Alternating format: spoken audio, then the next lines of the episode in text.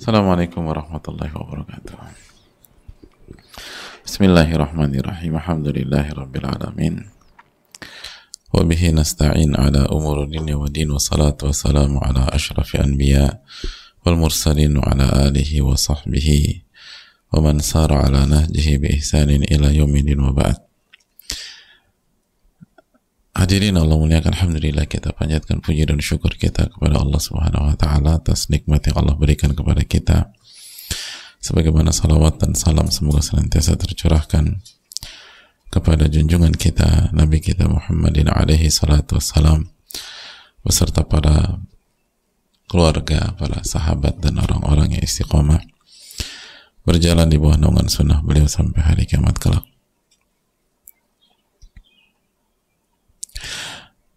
Hadirin Allah muliakan uh, kita harus banyak-banyak bersyukur kepada Allah Subhanahu wa taala.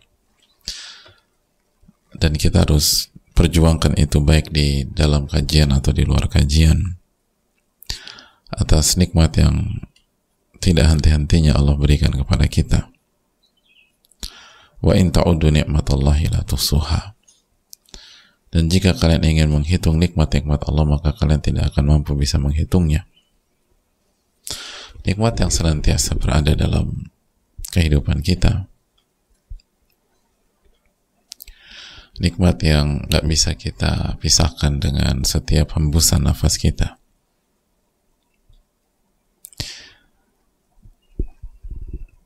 Dan itu semua butuh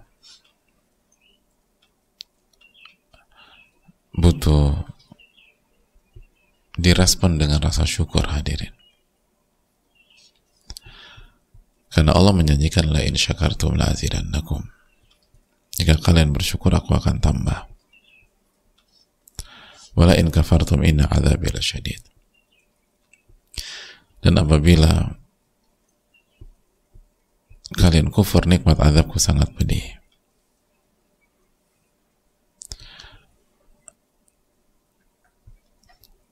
Jadi jika kalian kufur nikmat maka azabku sangat pedih. Hadirin Allah muliakan. Oleh karena itu marilah kita coba untuk mensyukuri dan mensyukuri apa yang telah Allah berikan kepada kita. Dan nikmat yang sangat besar adalah nikmat ilmu, nikmat iman, nikmat membuat kita menjadi dekat kepada Allah Subhanahu wa taala.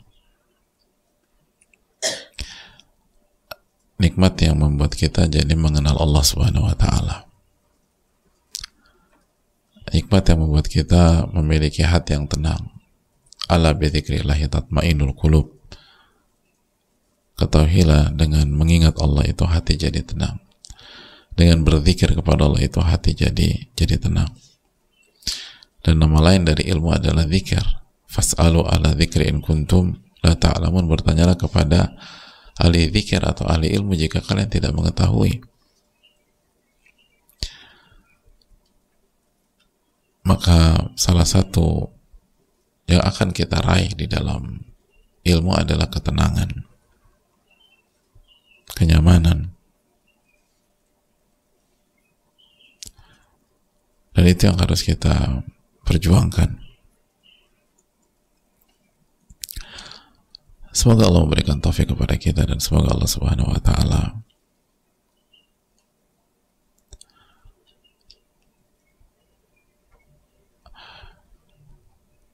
membantu kita untuk bisa dan menolong kita untuk bisa mensyukurinya.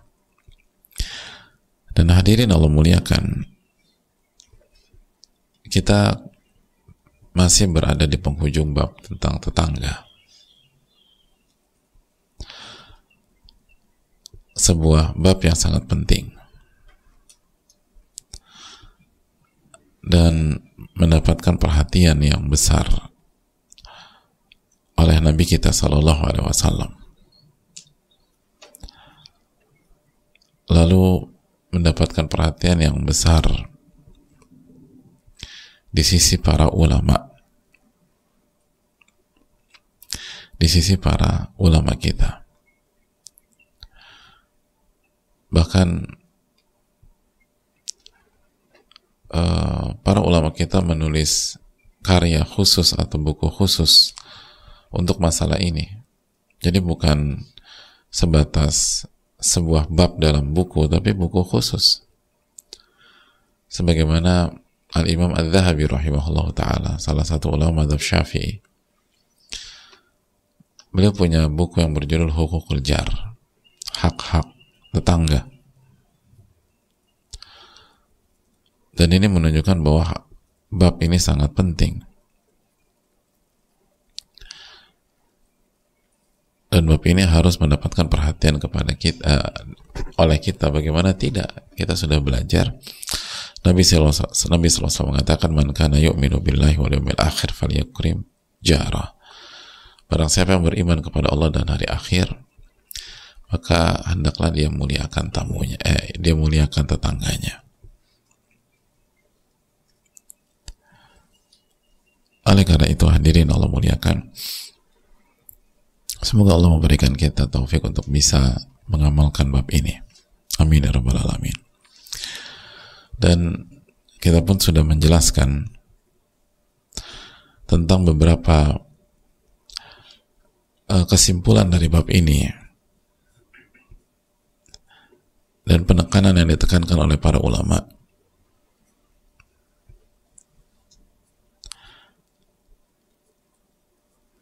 Dan kemarin kita sudah jelaskan bagaimana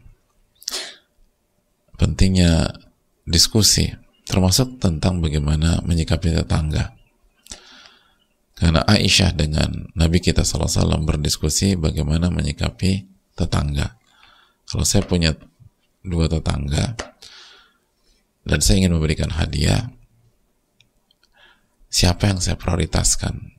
Jadi dari sini kan kita bisa tahu bahwa menyikapi tetangga itu butuh didiskusikan. Tapi bukan menyebarkan aib tetangga. Lihat dalam hadits Aisyah tidak ada aib tetangga yang dibuka. Tapi bagaimana menyikapi tetangga itu penting.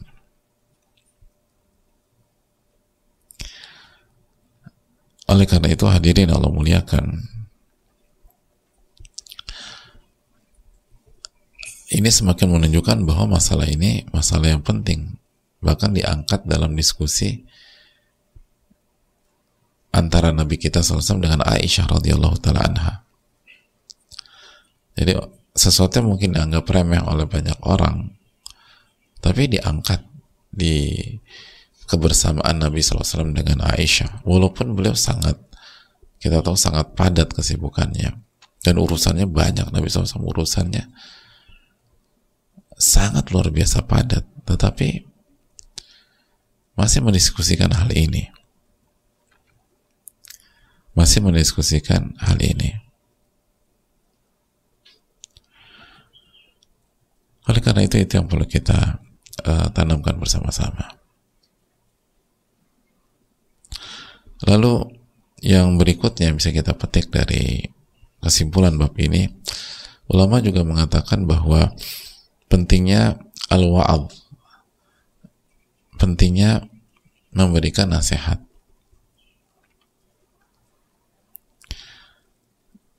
sebagaimana kita baca dalam beberapa hadis dalam bab ini. Gitu. janganlah seorang tetangga melarang tetangganya untuk uh, an yagriza khashaba fi, fi jidarihi. Untuk memasang atau ini apa kayu di di di temboknya kemarin kita bahas jadi janganlah melarang tetangganya untuk menancapkan kayu ya menancapkan kayu di di temboknya itu itu waat itu nasihat Nah, ini menunjukkan pelajaran besar bahwa uh, kehidupan bertetangga itu butuh butuh dikawal dengan nasihat. Loh. Jadi sulit kita mendapatkan lingkungan bertetangga yang solid kalau tidak ada pendampingan yang bernama nasihat. Diingatkan dinasehati makanya eh, apa kajian di lingkungan itu penting eh, nasihat dari sesepuh atau tokoh lingkungan untuk mengawal itu penting lalu membaca buku seperti Radu Solihin di tengah-tengah lingkungan itu penting. Makanya kan kita lihat bagaimana ulama kita mengkaji misalnya Radu Solihin di masjid-masjid mereka. Bahkan sebagian hampir setiap ba'da sholat wajib. Nah secara umum yang rutin datang ke masjid di sholat lima waktu, sholat lima waktu ya, apalagi subuh, isya gitu loh. Asar, ya itu kan lingkungan dan tetangga secara umum. Apalagi masjid komplek, masjid kampung, gitu. Berapa sih pendatang gitu? Yang sholat di sana secara umum yang tinggal di situ plus mungkin orang yang mampir orang atau orang yang sedang singgah orang yang bertamu orang yang lewat tapi secara umum yang tinggal di sana yaitu para ulama membacakan atau mengkaji misalnya Riyadus Solihin nah ini pelajaran bahwa kehidupan bertetangga itu butuh nasihat kehidupan bertetangga itu butuh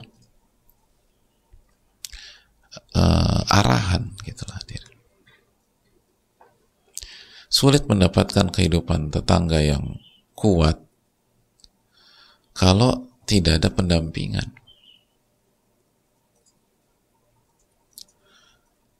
Makanya kan salah satu fungsi masjid di lingkungan kita kan itu. Gitu. Salah satu fungsi masjid di lingkungan kita itu.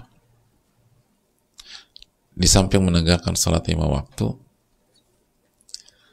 adalah memberikan nasihat, memberikan arahan, memberikan kajian agar lingkungan itu satu frekuensi. Agar orang-orang di lingkungan itu, di lingkungan itu menjadi soleh, menjadi bertakwa, menjadi beriman dan ketika mereka beriman masuklah man wa man kana yu'minu billahi wal yawmil akhir falyukrim jarah. Barang siapa yang beriman kepada Allah dan hari akhir maka muliakan tetangga. Man kana yu'minu billahi wal yawmil akhir fala yu'dhi jarah barang siapa yang beriman kepada Allah dan hari akhir dan janganlah dia ganggu dan sakiti tetangganya Jadi hadirin Allah muliakan, kalau kita ingin solid, apalagi kalau kita diberikan amanat sebagai ketua RT, ketua RW, gitu loh. Itu perlu mengumpulkan misalnya buat meeting gitu loh. Atau kalau RW kumpulin para Pak RT, Pak RT sama wakil RT atau sekretaris RT terus kasih arahan.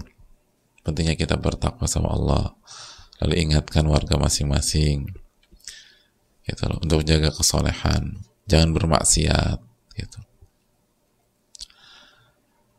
Lalu ingatkan misalnya ada persoalan gitu loh. Permuliakan tetangganya jangan saklek sama tetangga. Gitu loh pakai ilmu kudu sama tetangga, kudu maklum gitu misalnya.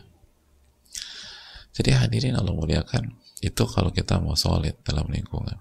Dan terapkan ini untuk semua lingkungan, semua lingkungan, bukan hanya tetangga aja sebenarnya, semua lingkungan. Kalau mau solid sebuah kebersamaan dalam lingkungan maka harus didampingi dengan saling menasehati, saling mengingatkan Gitu. Misalnya lingkungan, lingkungan keluarga, misalnya. Kalau keluarga kita mau solid ya saling menasehati. Jadi kita perluas nih. Lingkungan kerja, kalau kita mau punya tim yang kuat tim yang soleh tim yang satu frekuensi harus ada nasihat sesi nasihat harus diingatkan. Kalau perlu ada kajian. Harus diingatkan. Kalau kita ingin punya lingkungan pertemanan lingkungan persahabatan yang solid harus ada nasihat. Jangan ketemu cuma nongkrong aja kasih nasihat. Bicara saya mau bicara ya. Jadi kita nih terkadang kita tuh punya lingkungan belasan tahun kita berteman setiap ketemu hanya bercanda aja. Oh berarti bercanda nggak boleh? Boleh bercanda. Bercanda oke. Okay. tapi kan kata Nabi saat dan saat ada waktunya kita bercanda ada waktunya kita serius. Ada waktunya kita kasih nasihat. Kalau kita mau solid di setiap kebersamaan kita harus ada unsur nasihat. Ya sama kayak salah satu kenapa banyak dari kita rumah tangganya rapuh apa sih? Ya nggak pernah ada nasihat. Gitu. Nggak pernah ada nasihat. Ya rutinitas saja pulang ke rumah makan ngobrol dikit uh, nonton tidur. Nanti ini sibuk-sibuk ngerjain kerjaan kantor tidur gitu gak ada sesi nasihat Lalu kita berharap solid ya nggak bisa. Lihat Nabi sama-sama ada sesi nasihat kepada Aisyah. Ada sesi nasihat kepada Umar bin Abi Salamah. Ada berbagai macam nasihat. Nasihat kepada Ali bin Abi Thalib radhiyallahu taala. Nasihat kepada istri-istri beliau yang lain radhiyallahu taala semuanya nasihat. Isinya apa hidup Nabi SAW nggak bisa dipisahkan dengan nasihat.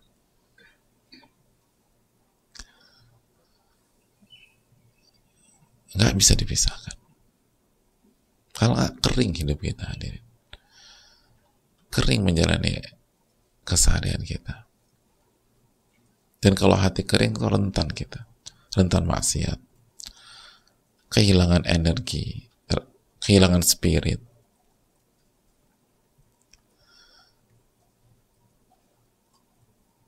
Karena poin itu tuh penting.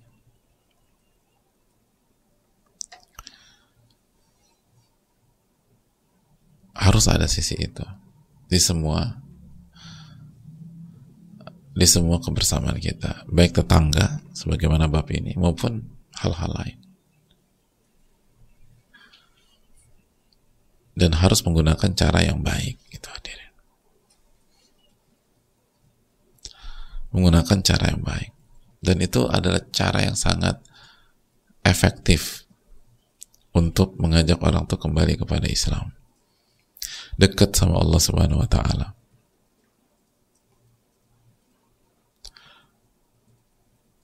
Dan menjaga ketakwaan Makanya kan hadirin sekalian Allah berfirman dalam surat An-Nahl ayat 125, "Ud'u ila sabili rabbika." Ajak orang itu ke jalan Rabbmu. Ajak manusia ke jalan Rabbmu. Dengan apa? Bil hikmah, dengan hikmah. Wal mau'izatil hasanah. Wa, wa. Dan dengan nasihat yang baik. Dengan nasihat yang baik. Lihat. Ini perintah. Kasih nasihat yang itu perintah Allah. Udu'u ila rabb ila sabili rabbika bil hikmah wal mu'izatil hasanah wajadilhu billati ahsan. Dan kalau harus berdiskusi adu argumentasi lakukan dengan cara yang terbaik.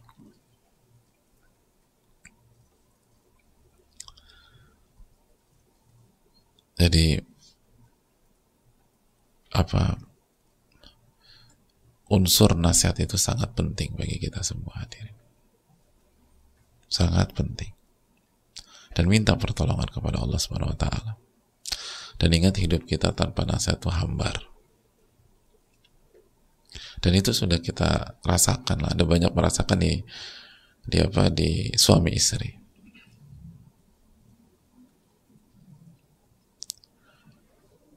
Atau di lingkungan pertemanan. Atau di lingkungan tetangga. Karena nggak ada sisi itu. Itu kebutuhan. Jadi nasihat itu kebutuhan. Makanya kan kata Nabi apa? Sallallahu Alaihi Wasallam. Adinu nasihat agama itu nasihat. Adinu nasihat agama itu nasihat kata Nabi SAW ini unsur yang paling penting. Ini apa salah satu core-nya agama kita itu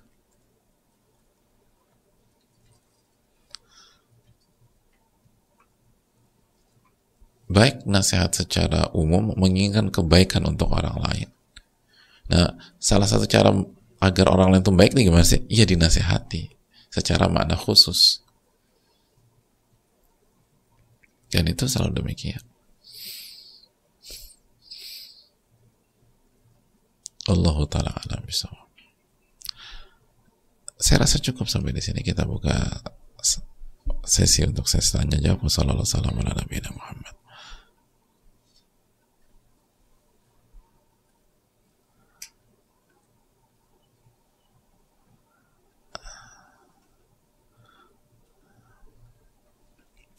Assalamualaikum Ustaz Waalaikumsalam warahmatullah Semoga Allah merahmati Ibnu Qayyim Imam Nawawi dan para ulama para ulama salat tabi'in ta, tabi'ut uh, tabi'i uh, para sahabat para tabi'in dan tabi'ut tabi'in.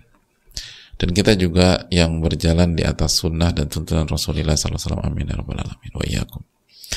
Ustaz saya laki-laki 19 tahun dari Majalengka. Saya ingin bertanya, Ustadz sekaligus menceritakan tentang kondisi hati saya yang terkadang tuh selalu berubah-ubah Ustadz. Rasanya hati saya tuh gampang banget kotornya. Ibarat saya lagi jalan di pinggir jalan yang becek, lalu tiba-tiba ada motor ngebut melewati saya, lalu nginjek becekan dan terkena baju saya dan kotornya tergantung seberapa besar lumpur tersebut terkena saya tanpa saya sadari. Dan setiap kali kotornya itu Ustadz, saya malah merasa jadi orang dengan pribadi yang kasar, jutek, dada sempit, sesak, gampang sekali marah, apa apalagi nyari kambing hitam. Dan sering kali ini terjadi tanpa saya sadari dan saya sangat yakin ini pasti dikarenakan dosa. Rasanya sulit sekali untuk menghidupkan hati ini, menjaga hati ini agar tidak ternoda dengan titik hitam. Apalagi kami sebagai mahasiswa, Allah kasih saya banyak waktu luang dan sering kali saya lalai perintahnya, tergoda hawa nafsu, bermalas-malasan, tidur-tiduran, bermain game. Mohon nasihatnya untuk hal ini Ustaz, karena saya cenderung tidak memiliki teman yang soleh dan kebanyakan malah tergolong hal di atas. Juga bagaimana cara mengisi setiap waktu luang yang Allah kasih. Dan di mana saya dapat menemukan teman yang soleh Ustaz karena saya sangat ingin hijrah dan berubah. Semoga Allah memberikan Ustaz kesehatan kemudian dalam menjawab setiap pertanyaan sehingga dapat membantu kaum muslimin lainnya. Syukron. Terima kasih. Wassalamualaikum warahmatullahi wabarakatuh. Waalaikumsalam warahmatullahi wabarakatuh. Yang pertama, tadi beliau katakan setiap kali kotornya hati, setiap kali kotornya itu, saya malah merasa jadi orang yang pribadinya kasar, jutek, dada sempit, sesak, gampang sekali marah apalagi nyari kambing hitam. Ya bukan bukan malah merasa memang itu rasanya kalau hati kotor. Jadi bukan pada saat hati kotor cocok kalau cocoknya itu pada saat hati saya kotor saya malah merasa tenang. Ah itu baru tapi kalau ngerti nggak? Bukan ini kita bukan bicara kita bicara susunan kalimat. Setiap hati saya kotor saya malah merasa jadi orang yang pribadi kasar jutek dada sempit sesak gampang sekali marah. Ya emang itu gitu loh. Jadi kalimat yang benar setiap kali kotor saya merasa gitu. Ya enggak sih cuman itu aja. Yang jelas ini bukan pelajaran bahasa Indonesia. Cuman menunjukkan bahasa Indonesia itu penting yang kedua uh, banyak banyak tips lah ya. Tapi yang kalau kita mau tips yang full package gitu uh, lingkungan hadirin. Lingkungan. Setelah minta pertolongan dan doa kepada Allah. Jadi pertama doa dulu sama Allah. Minta diberikan penjagaan iman dan ketakwaan nah setelah banyak doa cari lingkungan. Lingkungan tuh isinya tuh ilmu teman sama guru gitu loh. Nah itu. Atau ilmu guru sama teman itu solusinya. Dan itu memang salah satu akar masalah yang disebutkan oleh penanya kan. Jadi kita butuh lingkungan. Kata para ulama itu hadirin almaru ibnu bi'atihi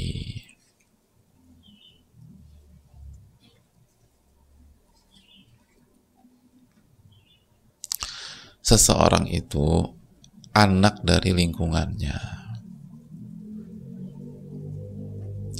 Seseorang itu anak dari lingkungannya. Maksudnya apa? Anak seseorang itu nggak jauh-jauh dari karakter lingkungan gitu aja. Kalau lingkungannya baik, dia akan baik. Bismillah. Kalau lingkungannya suka gibah, dia akan gibah. Lingkungannya suka santai-santai buang-buang waktu, kemungkinan besar dia akan buang-buang waktu.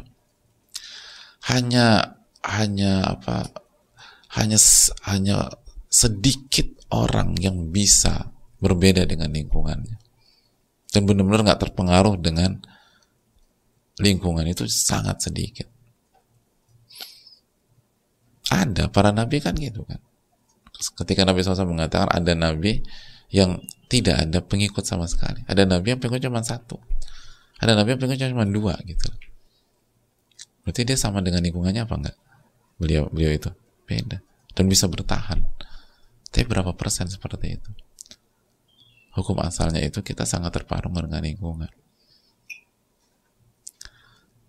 Makanya kata Nabi SAW almaru ala dini khalilihi. Seseorang itu di atas agama sahabatnya. Nah, di mana cara, cara, e, cara nyarinya? Salah satu tips teknis yang cukup simpel ke kajian offline. Makanya itu pentingnya kajian offline. Yang nggak bisa di, dipenuhi oleh kajian online sehebat apa pun secara sekarang ya. Nggak tahu kalau teknologi tapi jelas orang tuh harus ketemu jadi kalau kita datang kajian offline itu, misi kita bukan hanya ngaji. Oh, kajian di online juga bisa. Bisa. Online tuh bagus, nggak ada yang bilang nggak bagus. Ini buktinya kita online. Tapi di samping kita punya kajian online, kita butuh kajian offline. Salah satunya adalah agar kita ketemu lingkungan. Ketemu orang yang satu frekuensi, ingin jadi baik, ingin bertakwa, ingin soleh, lalu kenalan. Lalu mulailah hubungan oh lu sini gitu. sini bro gitu. Gue ini teman-teman kita juga nih. Oke okay. gitu loh. Tapi hati-hati juga gitu. Karena nggak semuanya juga sudah baik. Karena bisa jadi kita ketemu newbie juga sama kayak kita gitu. Kita punya jadi kita misalnya kita kita masih punya PR banyak di uh, kegiatan sehari-hari kita. Itu tadi ya ya malas lah segala macam bla bla bla bla. Datanglah ke sebuah kajian ketemu sama orang. Kalau kita ke kajian penampilan kita gimana? Oke okay ya. Seringkali kalau ada sebagian orang tuh waktu pertama kali datang ke kajian kalau dari penampilan ya itu nggak bisa dibedain sama yang sudah lima tahun datang ke kajian. Benar nggak sih? Ya. kayak misalnya banyak wanita datang ke kajian itu mengenakan hijab padahal belum berhijab. Jadi kalau kita lihat di pengajian tuh ada bedanya dengan yang pakai hijab lima tahun yang sudah lima tahun. Benar ya? ya. Jadi ketika kita pertama kali datang kajian dengan apa wardrobe-nya kita sesuaikan lah gitu loh ada kemungkinan nggak kita ketemu orang yang setipe dengan kita juga gitu jadi ini pertama kajian pertama kita depan yang kita temui itu kajian kedua dia dengan pola hidup yang hampir sama gitu loh. Jadi itu bisa terjadi juga. Jadi kalau kita hanya ketemu sama dia ya nanti ketemunya main bareng lagi di di lingkungan yang sama itu nggak apa-apa juga tapi intinya nggak semuanya sudah sudah ini. Kan orang bertahap dan itu nggak apa-apa. Emang semua itu butuh proses dan berubah. Tapi kita perlu juga orang-orang tuh yang sudah sudah punya kuda-kuda yang bagus gitu loh. Sudah punya pengalaman hidup yang oke okay, yang dan sudah apa namanya diberikan taufik oleh Allah melewati fase itu. Sehingga kita tuh bisa oh ternyata begini hidup ya jadi hadir sekarang lingkungan itu penting. Lingkungan itu sangat penting. Allah taala bisa minta pertolongan sama Allah.